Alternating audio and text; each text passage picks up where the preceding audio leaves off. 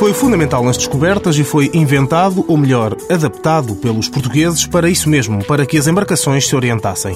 O astrolábio, na versão marítima, tinha um único objetivo, medir a altura angular das estrelas. Assim, salienta o pró-reitor da Universidade Técnica de Lisboa, Nuno Crato, acabou por fazer a diferença entre estar perdido no meio do mar e saber qual o caminho a seguir. Foi um instrumento muito importante quando os portugueses desceram a costa da África e depois retornaram, fazendo a chamada volta da mina, ou seja, afastando-se da costa porque os ventos uh, o proibiam e rumando em direção aos Açores pelo Mar Alto e que necessitavam de saber em que altura haveriam de virar à direita para chegar a Lisboa e não chegar a Londres ou, ou à Dinamarca e o astrolábio servia para isso. Foi utilizado para mapear eh, toda a costa africana e, enfim, todo o mundo. O poderoso aparelho não era mais do que um aro com uma cruz e uma mira na diagonal chamada mediclina mas isto é uma versão simplificada de uma ideia bem mais antiga.